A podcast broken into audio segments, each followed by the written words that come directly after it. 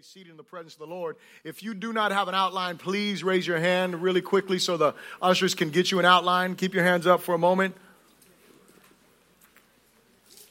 These outlines are important to us for a couple of reasons. First of all, they are important to us because it's good to write down notes. Say, take notes.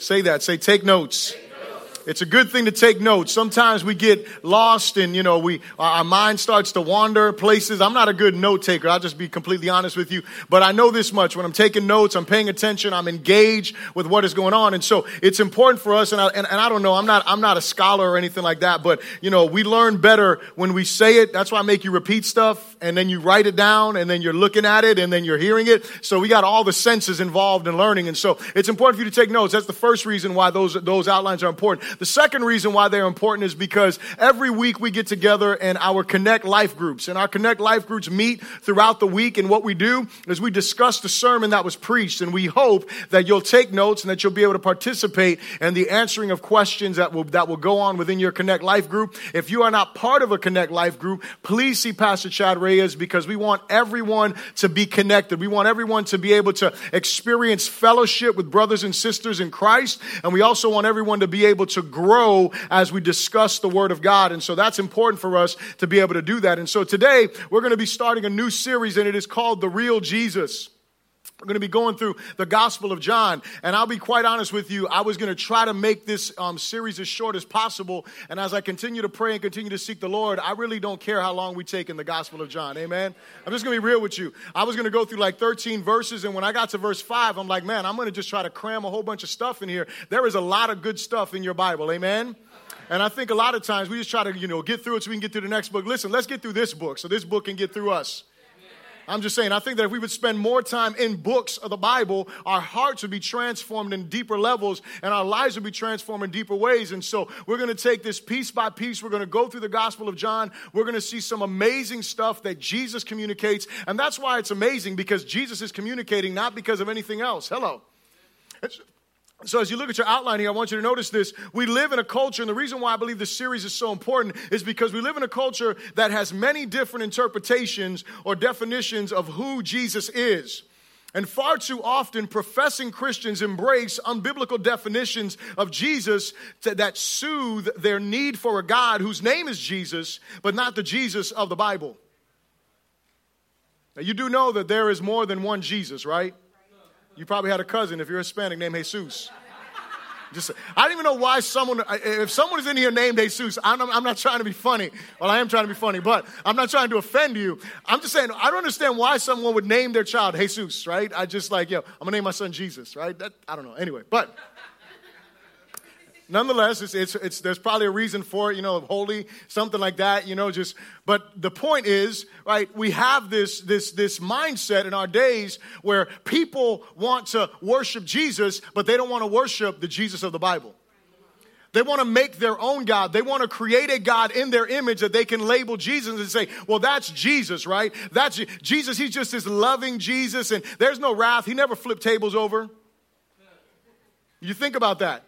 I love one thing I saw on Facebook. This, this, it, it's really good. He said, you know, when thinking about what would Jesus do, they're like, you know, remember that he flipped over tables in the temple, so that's within the realm of possibility. I'm just saying, because sometimes we think as Christians, right, Jesus was meek and lowly. Yes, absolutely. But Jesus was also tough. Jesus was a man's man. And so it's important for us to get to know Jesus. Jesus was the real deal. And so as Christians, we are supposed to imitate Jesus. So does that mean that we should go flipping over tables and get a whip and start whipping on people?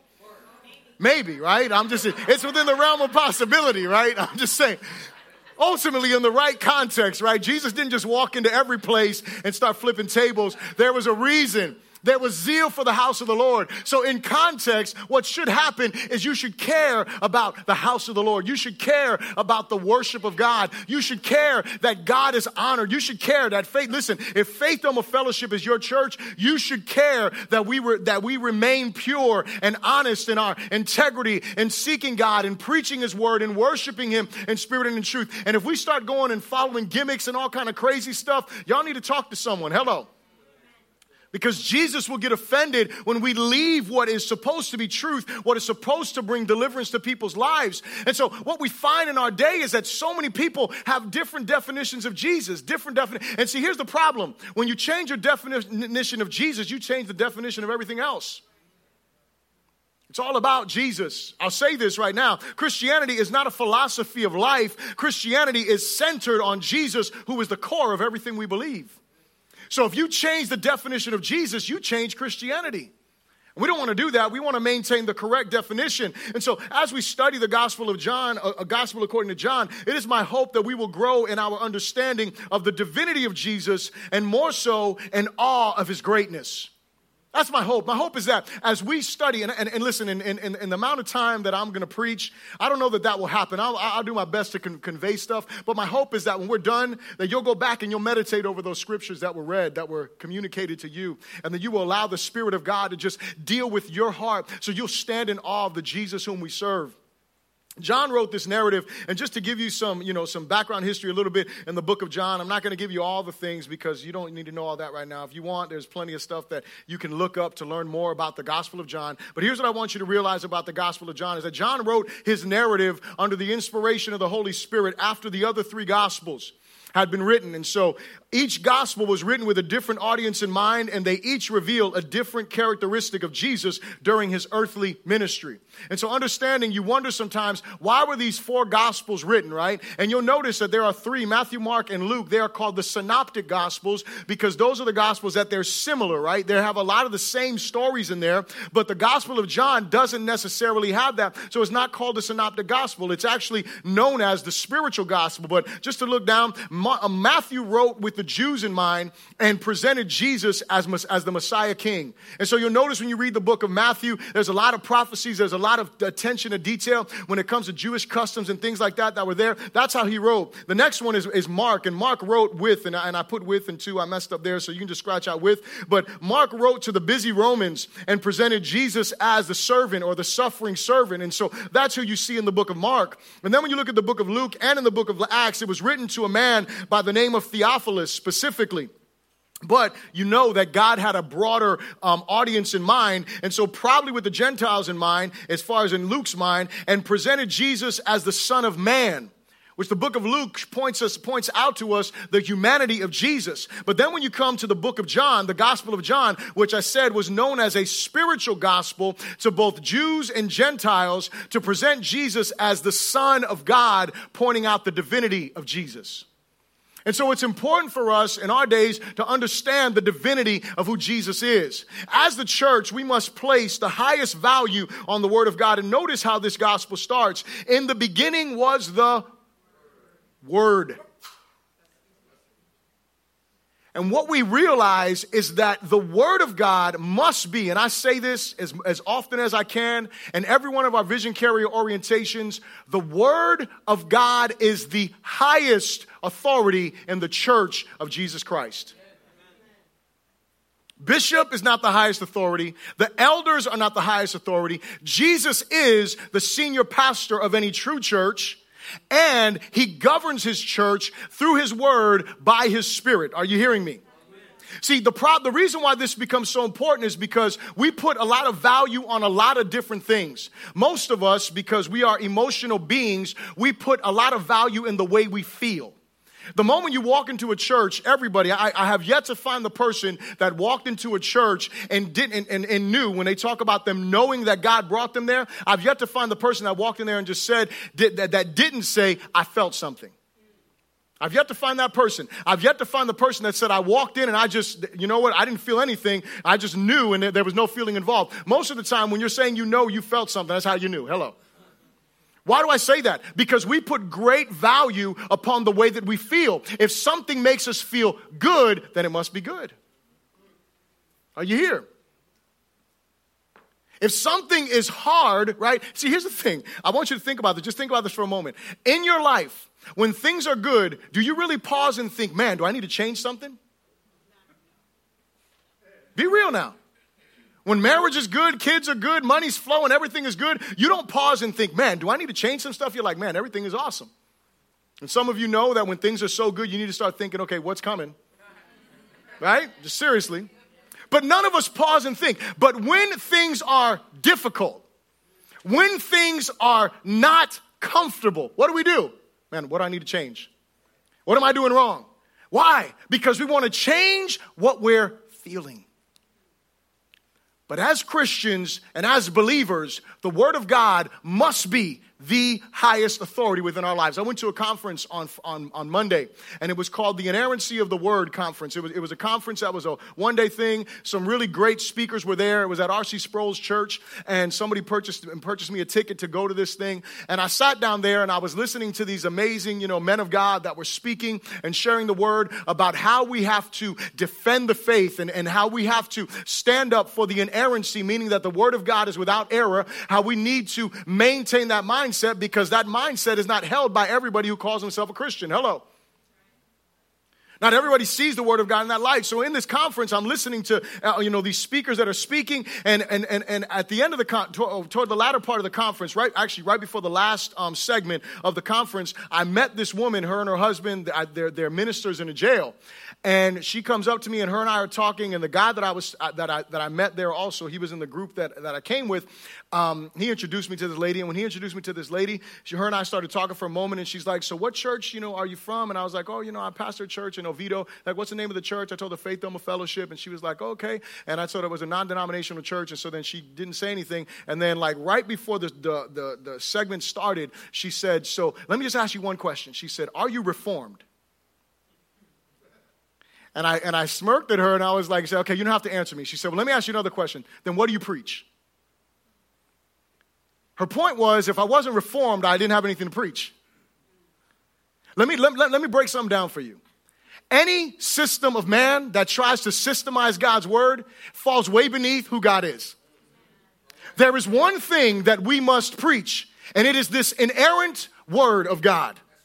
No system of man is going to make me know God any better than a person called the Holy Spirit who allows me to understand the word. That is why John said that we do not need a teacher, but we need to abide in the anointing. Hello, somebody.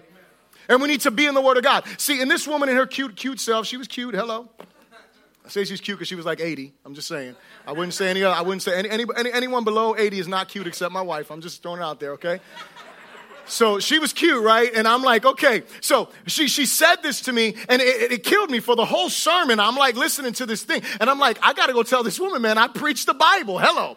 I preach the scriptures. When I first became a Christian, let me tell you something. The way the Holy Spirit had me, He had me in my room, on my face, seeking Him, reading His word day in and day out. I, he, for the first year, He wouldn't even allow me to read anything else except this word. And can I tell you something? That was the best time for me because the foundation was laid by the Spirit of God. And can I tell you something? When your bishop went to Bible college, I was sitting there after being a Christian for three years and I was amazed. I'm like, man, I'm not really learning anything. I'm confirming a bunch of stuff that the Lord already showed me. Wow. That is amazing. That you can actually trust the Bible. Hello that you can actually trust God to teach you what you need to know about God. Because here's the thing every, everybody's got some systems, man. I'm not going to name and call out systems, but what I'm saying is there are systems of theology that are going to fall short. You want to know why? Because God didn't inspire systems, He inspired the scriptures. Are you hearing me?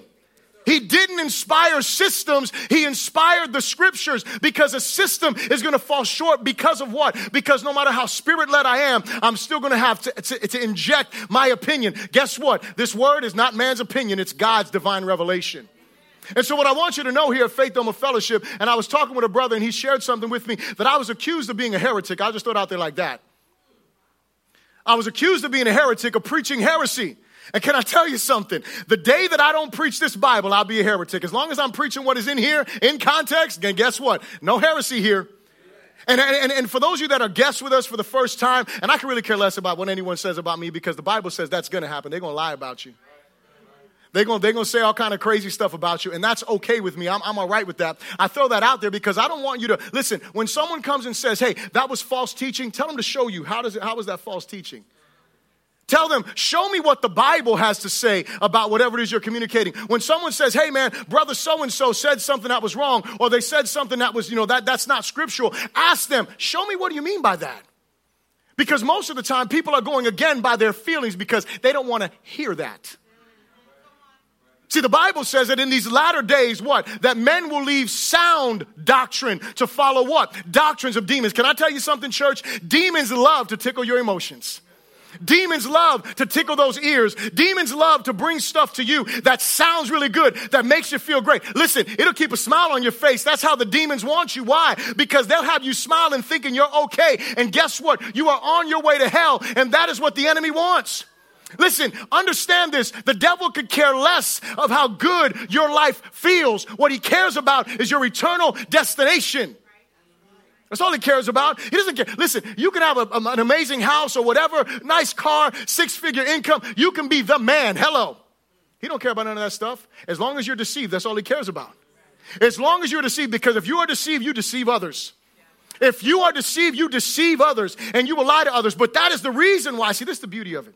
The beauty of it is this is that when we have this word as highest authority in our life, we don't have to fear. When we have this word as highest authority in our life, we don't have to worry about the opinions of men. I was listening to some song this morning. I typically, I, I, don't, I don't listen to the radio a lot in my car. There's usually, you know, CDs or something like that that I have. And then lately I've been listening to some different preachers. Just once in a while, I hear them while I'm driving. But the other day I put on 95.9, you know, that's the Christian hip hop station. Y'all know about that? Your bishop likes hip hop. Glory to God. And so I'm sitting there. I like sanctified hip hop. Let me get it. Let me get it straight. All right. So I'm sitting here and I'm listening to this hip hop, and I don't even know the whole song. All I know is that this guy. I, I can't even tell you who it was. I think. I think his name is. Yeah, it is. It's Andy. There you go, Andy Mineo. Y'all got it. Y'all, y'all know him better than me, glory to God. And the only reason I know is because I'm looking down at my little thing and it's saying, you know, whatever, telling me the name. And he's talking in one of his songs and he's talking about that he ain't got to fear man, you can't stop him. Hello. And I was like, glory to God. This what, is that your favorite song? That's, that's, I was like, yo, this guy's serious, man. Like, he was like, yo, you can't, uh, you want me to shut up. You want me to not be who God's called me to be. And he's saying, man, you can't stop me. But it's not because of me, it's because of the one that's in me. Hello. It's because if God is for us, Paul said, then who can be against us?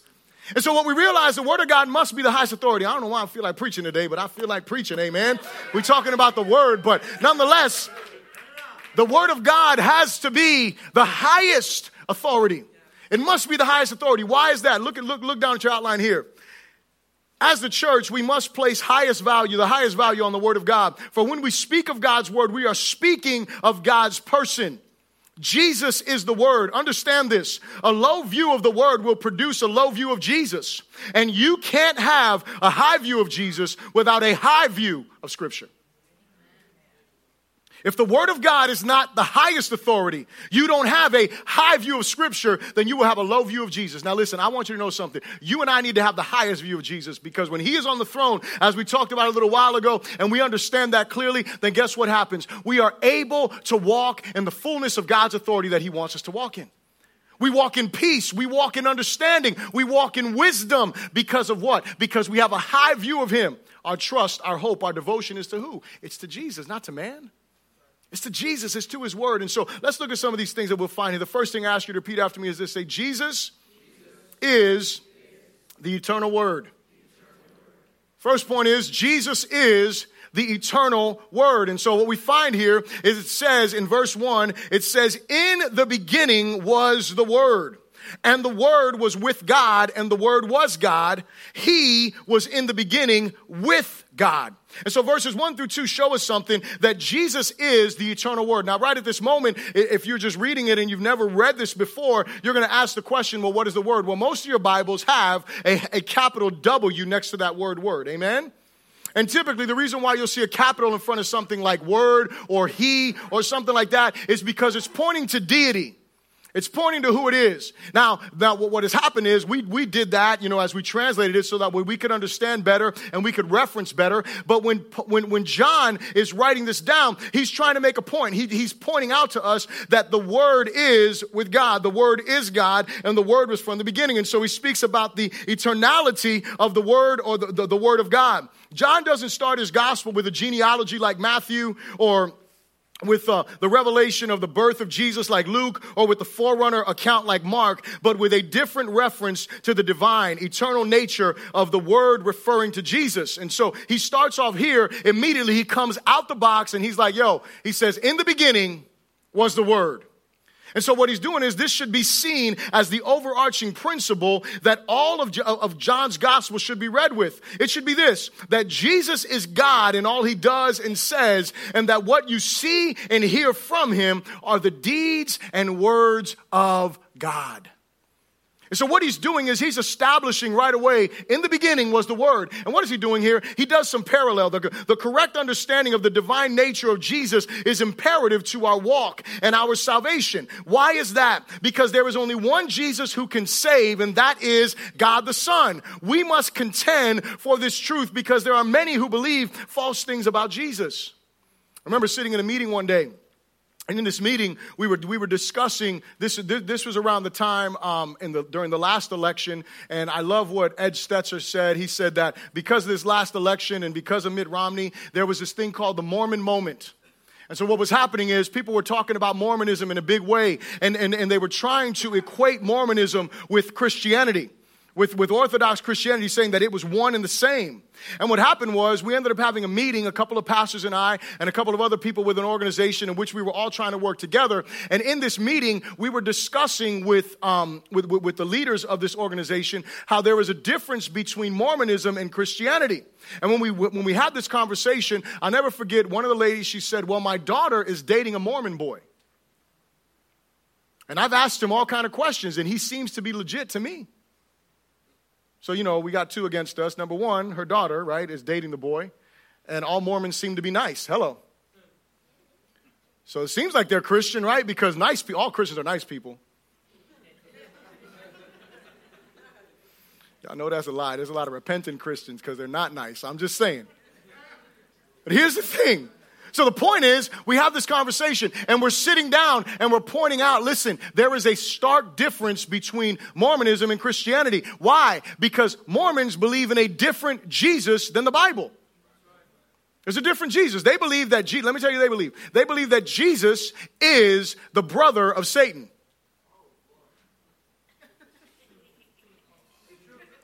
And listen, and I went to the apologetic Mormon site to find this out. And what I was saying is they're trying to explain themselves and say, well, what we mean that Jesus is the brother of Jesus is because they were both created. Hold on a second, time out. You missed something in the scriptures here. Jesus was not created.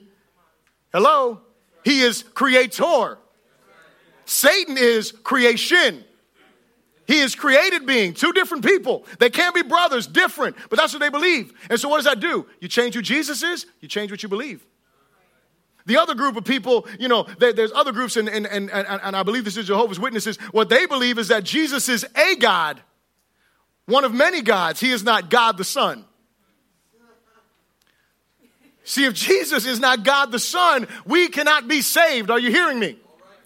And so what, what, what, what we need to get is that he is communicating in the beginning was the word and the word was with God. And what he does is he automatically jumps in. And what does he do? He parallels with what? And we're going to talk about this a little bit more in a moment. But he parallels the book of Genesis because it says what? In the beginning, God. And so what he does here is he says, in the beginning was the word. What beginning are we talking about? We're talking about the beginning of time as we know it, is what he's saying. So before time was, guess what? God was. Understanding the Word is a person who is, who is eternal should enable us to reverence the Word of God as God desires with total surrender and adherence. The reason why we have to understand that Jesus is the eternal word and we have to see the word of God as what it is, is because when we understand that when we speak of God's word, we are not talking about a dead document. We are talking about a living being. See, when you sit down with your Bible, although these pages are dead, although these words are dead as far as they're, they're writing down and they're not going to jump up off the page, there is the Holy Spirit of God who dwells within you and inspired these words. And when you realize what you are doing is you are sitting down with your God and you are having Him communicate with you through His Word, it's totally different because now we're talking about a person. We're not just talking about words, chapters, periods, and commas. We're not just talking about memory verses. Hello. See, when you decide, I was, I was so encouraged. Sister Anna, she's, I think she has, I'm not sure, but I think she's memorized the whole book of James. Is that correct? That's awesome. I'm just saying, that's a feat that I have yet to accomplish. And she was the one always saying, I can't memorize scriptures, glory to God. But here's the thing when you take the time to meditate on and memorize those scriptures, what are you doing? You're increasing the Christ in you in that sense. And, I, and listen, what I'm saying is you are increasing who Jesus is in you. You are adding to yourself that power, that witness. You're adding to what? Jesus told his disciples something, said to them that when the Holy Spirit comes, he is going to bring to remembrance what? The words I've spoken to you. See, you're adding to yourself this wealth of deposit so that way the power of God is operative through what? Through the word of God that is living and active. What you're doing is you're adding that to you. You're adding that value to your life. So when you take time to sit down with your word and you realize, man, I'm not just sitting down with a book, I'm sitting down with a person. Are you hearing me? I'm sitting down with a person. And this person inspired 66 books so he could speak to my life every day. God doesn't want you to walk away from Bible study just saying, "Oh, I read I read a couple of scriptures." He doesn't want you to just memorize memory verses just to memorize memory verses. Hello. He wants to add value to your life. He wants to add character to your life. He wants to add his heart. He wants to add his mind. The Bible says we have the mind of Christ. How many how come so many Christians walk around thinking crazy thoughts? Because you can't have the mind of Christ away from the word of Christ if you are not meditating on the Word of God, if you are not meditating on the Scriptures, if you are not memorizing them, if you are not allowing the Holy Spirit to breathe that life into you, guess what? Your thoughts are not going to be His thoughts. They just won't. You walk around in confusion. Do you think your God is confused? He's not. Our God is not confused. He has no doubts. But we walk around confused and doubting. Why? Because we see the Word sometimes as just our Bible instead of our relationship with Jesus.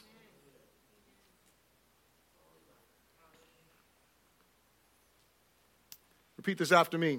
Jesus is the creative word. First of all, Jesus is the eternal word. Second of all, Jesus is the creative word. So just as Jesus is the eternal word, having no beginning and no end, so he is the creative word, having all authority and displaying not only his limitless power, but also all of creation's complete dependence upon him. Understand it like this. We cannot be without his sustenance. We cannot be unless He sustains us. One of the guys that I love, he came to Jesus here years ago. Um, he was a Muslim when he came to the church, and God converted him in a prayer meeting. It was awesome. And this this man, he used to. I, I love the way that he used to talk because he would always say, "Man," he, when, whenever he was talking about him waking up, he would say, "Man, God let me wake up today. He breathed that life into my lungs today." He allowed, he allowed me the privilege to get up today. You know, listen, do you understand that, that that is the reality? The fact that we wake up, it is because he sustains us and allows us to get up. He allows us to breathe breath. That's what it is. When he is, when you see, because God, here's the thing. God didn't just create stuff and then check out. Hello. You see, the reason why John uses this word here when he says, In the beginning was the Word, and the Word was with God, and the Word was God, he was in the beginning with God. And verse 3 says, All things were made through him, and without him, nothing was made that was made when he's communicating this, what he's doing is he's bringing this word, word. The word, the word there for word in the beginning was the word is the word logos or logos. And so what he's saying is in the beginning was the logos of God. And what he's communicating is he is using this word because in the Greek culture, this word had significance. Because the Greek, you know, all the smart guys that, you know, they, they thought they were smart, all of these intelligent folks, right? They understood the logos. They understood that the Logos was the, the reason. The Logos was the wisdom. The Logos was, that was what, what everything was about. That's what sustained everything. So when the Greeks read this, Be like, hold on a second. In the beginning was the Logos. They would, they would agree. They would say, yes, in the beginning was the Logos because we are here because of this Logos, because of the reason. That's what holds everything together. But then there were some other guys that they were Jewish folks. And when they heard the word Logos, they went to the Old Testament. There's a word in the Old Testament for the same word that they utilize. And it is the word Dabar, D-A-B-A-R. And that word connected them with the Old, with the Old Testament idea of the words of Yahweh. And so what he does is he comes here and he says, in the beginning was the logos. And one group, they're like the wisdom, the reason. And another group, the words of God. The words of Yahweh. And he says, in the beginning, these words were there. And what he does is he points out and he says, listen, he said, and everything was created by his word. I remember sitting in Bible college. And as I was sitting down, we were going through Genesis chapter one. And you know, in the beginning, God created the heavens and the earth, and the earth was without form and void. And the Spirit of the Lord hovered over the waters. And then it says, and on the first day, God said, let there be light. And the teacher asked us a question. He said, where is Jesus in this text? I remember sitting there, and most everybody in the classroom, which probably some people in here would say the same thing, they're saying, light. And at first I thought light. I was like, yeah, is that light? And then I realized, no. Said. God said. Jesus is the said. Are you hearing me? Jesus is the said of God. He is the Logos of God. He is the Word of God. He is the creative force of God. Because when God said, then there was. See, that's why you got to be careful when people start talking about the Lord spoke. Hold on a second. Time out. Listen, when God speaks, things happen. Hello. When God, like, like, like, I'm saying things like from nothing becomes something. I'm just saying, right? There was no light and light became. There was no vegetation, vegetation became. That, you know, when God spoke, things happen when God speaks. There is power in God's word. And let me, let me qualify this. I believe God speaks today, but what I also believe is that there are too many people who take God speaking way too lightly. People have indigestion. It's like, oh, God must be speaking. No. No. Seriously. I'm saying, when, listen, we need to take serious. That's the reason why the Word of God, the inspired scriptures are the highest authority. Because when God speaks, church, hear what I'm going to say to you. When God speaks, He is never going to speak contrary to the Word that He inspired. When God inspires men, when God inspires us, when God inspires us to be or do anything, He's not going to tell us to do something contrary to these scriptures. God is not going to tell us to do something that violates his laws. Let me say it like this God binds himself to his word. Are you hearing me? Let that sink in. God binds himself to his word. God cannot not love. Why? Because he said God is love. He can't. God cannot excuse our sin because he said what? God is holy. God has to judge sin. Why? Because he's just. So what we realize is that God binds himself to his word. He holds himself to his word. And the apostle John, when he writes here, he wants to grab the mind of all of his readers and let them know in the beginning was the Logos of God.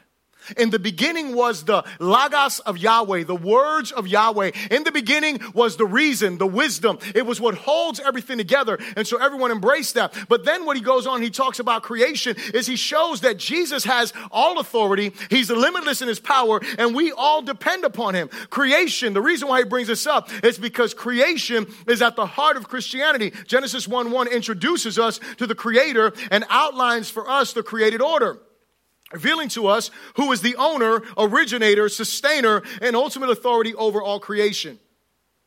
John strategically parallels with this with his statement of Jesus being in the beginning and emphasizes it by saying he created all things and nothing was made without him.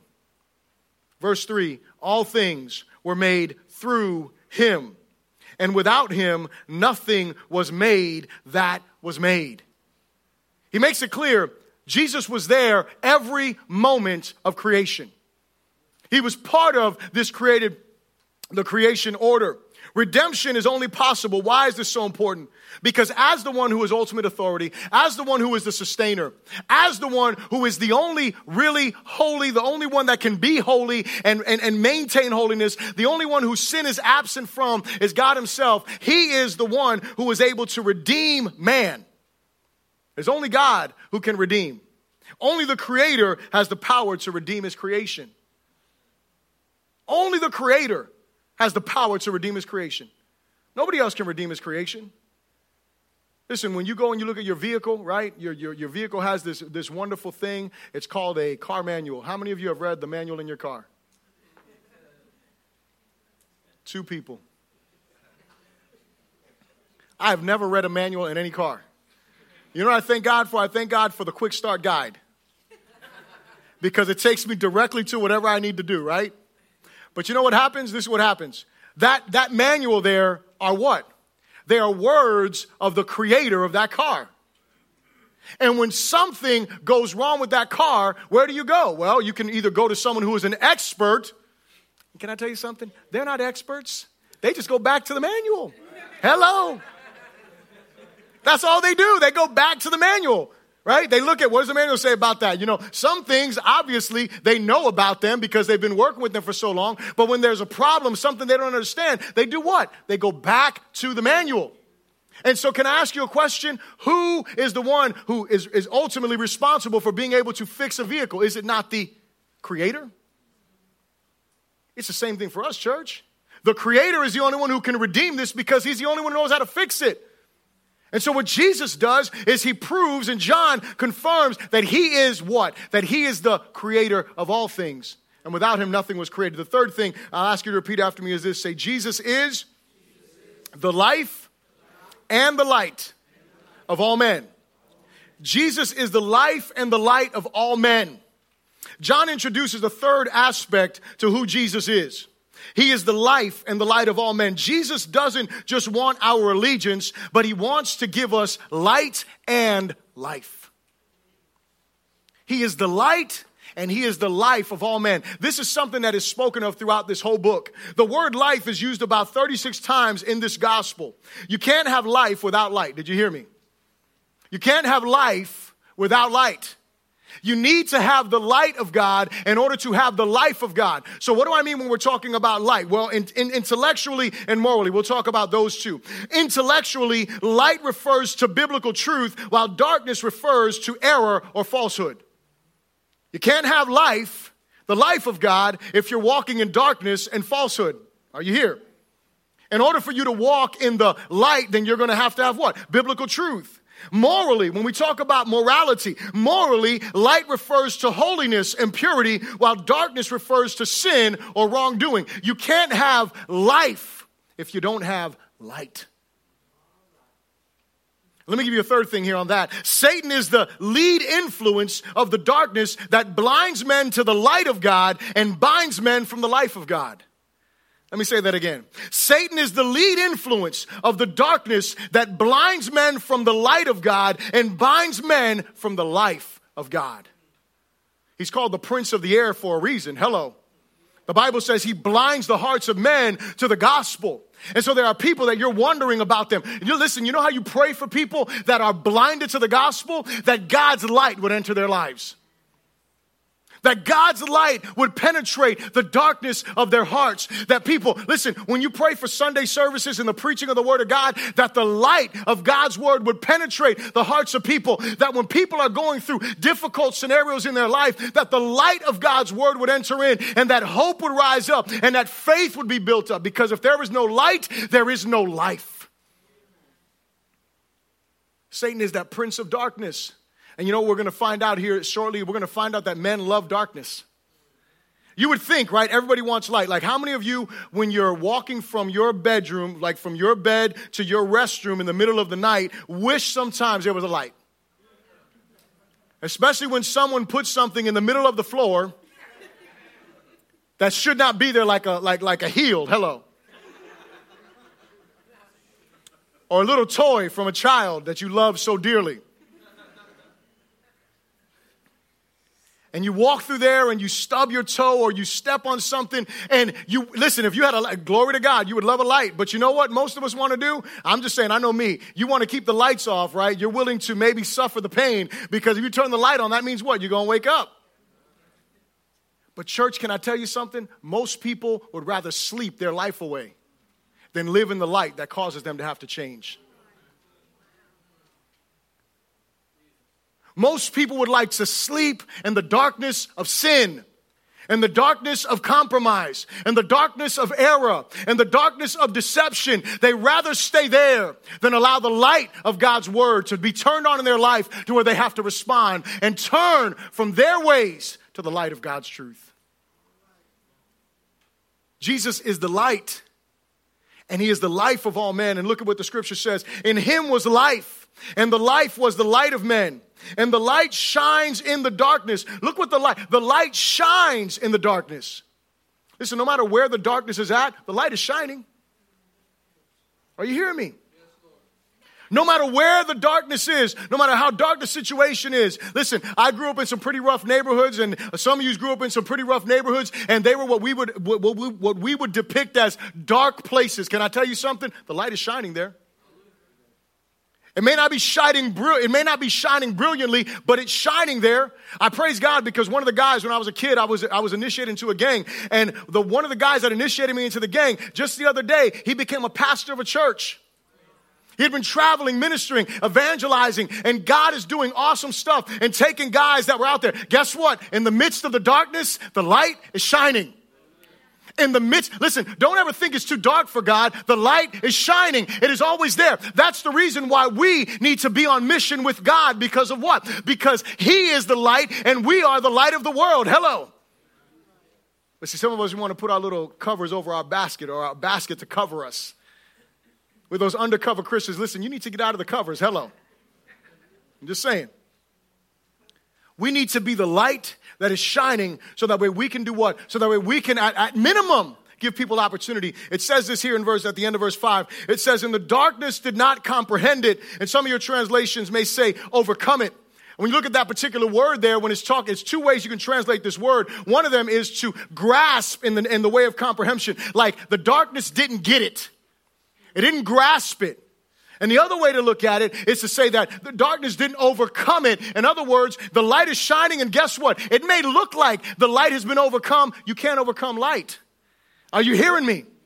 You can't overpower the light of the gospel that is going forward. See, we need to have the light of God shining. And, and, and notice this God, He brings us back. God is so awesome. Um, John the, the apostle brings us back to original creation. And, and notice what happens. In the beginning, we went through all of that. And the first thing God said is, let there be light. And then all of the created order, those seven days that we know, began with the entrance of light. Can I tell you something? The same thing happens in the new creation. God has to say, let there be light in our lives for us to do what? For us to be born again. The light has to be turned on. Listen, you and I, I, I, I love this, the truth of the book of Ephesians. We went through it, didn't we? And, and, and, Ephesians said what? That you are dead in your trespasses. Can I ask you a question? How many dead people have you seen turn a light switch on? I'm just saying.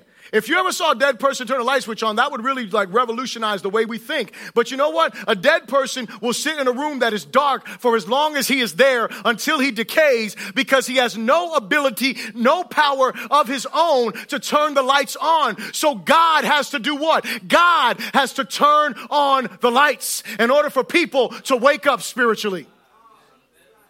And can I tell you something? When he sent Jesus, he was saying, Let there be light. Are you hearing me? When he was sending Jesus, he was saying, let there be light so men can be saved from their sin. So men can recognize what? They can recognize the gospel. See, the gospel comes through to our lives and he is, Jesus is the light and the life of men. And the gospel comes into our life. The revelation of what? This beauty of that. Listen, the bad part of the whole story is that we are dead in our trespasses, that we are sinners that are separated from God, that we are on our way to an eternity in hell without the hope of salvation in and of ourselves. That is the bad news of the gospel. But can I tell you something? Your eyes have to be illuminated to that truth. Because many of us think, you know what, I'm okay. I don't feel dead. I don't care what you feel. I didn't feel dead until I recognized I was dead. I was hanging out, gang banging, doing everything that I was doing, living unholy, unrighteously, doing all, I was doing all of this stuff. And you know what? No one could have told me I was dead because I felt alive as alive could get. But what happened is God opened my eyes to the reality. You know what He opened my eyes to the reality of? The reality was if I died, I was going to hell. This is way before I became a Christian. Listen, I didn't know. I, I, all I knew is that I was going to hell. And so I, I told you all this story before. I knew I was going to hell, so I just tried to say some religious prayer every night. Seriously. And it wasn't our Father because I didn't even say that. I wasn't Catholic in my background. So I just made up my own prayer. Hello. My grandmother, my grandmother, you know, she was a Christian, so she told me how to pray. And I was like, well, I would pray. I said, I, I, well, I need forgiveness for sin. So I would say, God, forgive me for my sins. And one day my grandma was like, you need to ask God for wisdom. I was like, God, give me wisdom. And then they tricked me to, into going to a Bible study. And in the Bible study, they were talking about prayer and praying in Jesus' name. And I'm like, okay, I need forgiveness of sin. I need wisdom from God. And I need to make sure that this happens. So I need to say in Jesus' name. So what was God doing? Light switch, light switch, light switch.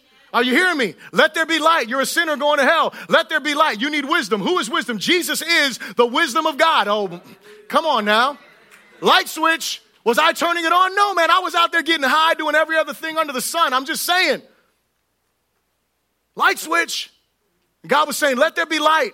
And then I go to this Bible study, like, you need to pray in the name of Jesus. I'm like, man, I want this thing to work. Hello. And so I start praying in the name of Jesus. And then all of a sudden, a couple of months later, I had this amazing encounter with God where I come home high off my face, messed up with drugs. And as I sit down in the bed and talk to my mom, my mom tells me what? She's like, you know what? You know, I told her what I did. And she's like, ah, you shouldn't be doing that. And I'm like, yeah, I know. And they're like, well, since we're here, let's go ahead and read from the word. And I was like, I am out. And as soon as I went to get up, the Lord spoke to me. I said, spoke, spoke, S P O K E. Hello the Lord spoke to me and said, You have come this far. Are you going to stop now? And you know what the Bible says? The Bible says the fear of the Lord is the beginning of knowledge. And what I did was I began to be so afraid. I didn't know what I was doing. I got up from the bed. The door was right there. I'm trying to lock the door. My mom was like, What is wrong with you? I said, I don't know. Light switch. Hello. The lights were shining bright. I was afraid. And she's like, sit down. And she started reading from the Word of God. And as she read from the Word, I began weeping and weeping and weeping. I don't know what I was weeping about. I was just crying because this light switch was going off. And then the beauty of it was, is that at the end of it all, my mom says she read through the whole book of Proverbs. That's 31 chapters. Hello. So that was a long time she was reading. I don't remember the length of time. All I know is that I heard a voice I'd never heard before speaking to me through her. And then she started ministering to me in a prophetic way. She started saying, and when I say prophetically, she didn't know what she was saying, but she was like, you know, God hears you praying. She didn't know that I was praying every night. She began to talk to me about things that only God would know. You know why? Because God still speaks in accordance with His word. And that night, the lights were turned on. Hello. Completely. And the light came in, and then glory to his name, I was able to come to what? I was able to come to faith in Jesus. But it was him who turned the light on and let me know that I was a sinner, that I needed a Savior. But he also let me know that a Savior graciously died in my place. He also let me know that I couldn't save myself, that I needed someone else to save me. And so I came to this knowledge of who He is, not because I figured it out on my own, not because I was so smart. It is because He turned the lights on and He showed me what I needed to see. See, that's the gospel, church. We're sinners separated from God. There's no hope apart from Jesus. Jesus deals with our death problem, our judgment problem. He deals with our good works problem. He deals with our sin problem. He really deals with it. He nails it to the cross, dies in our place, and offers us new life, offers us a new name, offers us a new hope, offers us this thing called salvation. That's what he does. That's the beauty of the gospel. Jesus is the living word. And so here's my closing question for you. What is your view of the Word of God? God's Word, Jesus is the light. How have you responded to Him? I want you to think about that. I'm not asking you about coming to church. I'm asking you, how have you responded to Him? My mom didn't tell me you need to start going to church. I knew that. That was something that came automatically after I became a believer. And so, my question is that what have you done? How have you responded to the light? Are you still trying to comprehend it? Are you walking with Jesus? If you're walking with Jesus, you should be praying because there's other people in here that haven't responded to the light. There's other people here that are still bound in darkness. There are other people here that are still blinded, and the light needs to be turned on in their lives. Today's the opportunity for them to have that light um, manifested in their lives and for them to be changed. See, there's one major theme that runs throughout the Gospel of John. And I want you to turn to one last place here, and that's John chapter 20, because this is your memory verse for the book of John. There's one major theme that runs throughout this entire gospel, and it's in John chapter 20 and verse 31. This is the reason why this book was written. John chapter 20 and verse 31. We'll just start in verse 30, but verse 31 is the focal point. Verse 30 says, And truly Jesus did many other signs in the presence of his disciples, which are not written in this book. And so Jesus did more things that are not written in this book. But these are written. The reason why these are written, that you may believe that Jesus is the Christ, meaning Jesus is the Christos. He is the Savior, the anointed one. He is the Messiah the Son of God, God the Son, the divine God, and that believing you may feel better about yourself? That isn't what it says. That believing you may have life in His name. That's the theme throughout the whole Gospel of John. It is that Jesus Christ is God the Son, and if you commit yourself to Him, He will give you eternal life. That's the theme. Because here's the bottom line if you believe that Jesus is the Word, you should never view Scripture as insignificant or unnecessary, but as authoritative, as inerrant, as inspired, as sufficient, as necessary, and as clear revelation from God to you. I'll say that again. If Jesus is the Word, and I mean when I say if, is that if you believe that, you should never view scripture as insignificant or unnecessary, but as authoritative, as inerrant, as inspired, as sufficient, as necessary, and as clear revelation from God to you. And the second thing I'll say, if Jesus is God, then we must recognize him as the Almighty, the only Savior, and the hope for our eternal lives. I'm going to ask you to stand to your feet and invite the worship team to come up here really quickly. We're going to sing a song and worship. I'm going to pray a general prayer here. And we have leaders here that are willing to pray with you. If you need prayer, first and foremost, if you do not know Jesus, if Jesus is not the Lord of your life, if you have not made a commitment to Him, today I call you to make that commitment. Not that I call you, but the light of the world is calling you. And so that's Jesus. He's calling you to surrender to Him. And so this morning, I just want to open up this altar area for you if, if that's you. And if you're in here and you know Jesus, but you need prayer because you're having trouble with, with honoring God as being the word, you're, having trouble with your devotion to scripture, and you just want someone to pray with you, then we want to pray with you. And you know what? If maybe you just need someone to pray with you, we're here to pray with you. And we want to do that. And so I'm going to pray and then we'll worship. Father, we thank you so very much, God, for your great grace. We thank you for who you are. We thank you for all that you do. We thank you for your love that is beyond measure, your love that is beyond compare, God. And Father, we just humble ourselves before you today and we ask you, Spirit of God, to have your way in our hearts, God. Father, you know what is going on in our lives. You know what is going on in our minds. And we just pray today that you would draw us nearer to you, Lord. You are the living word, God. And Lord, we thank you because we realize that you are here today. Father, we pray that you would turn on the light switches in our lives, that we would respond to you in faith, that we would respond to you, Lord God, in obedience. Help us to reverence you as being the living word, God. Father, I pray that you draw hearts to you today, as only you can, God. Do what only you can do in our hearts, Jesus. The altar's open. In your great name, God, we pray this.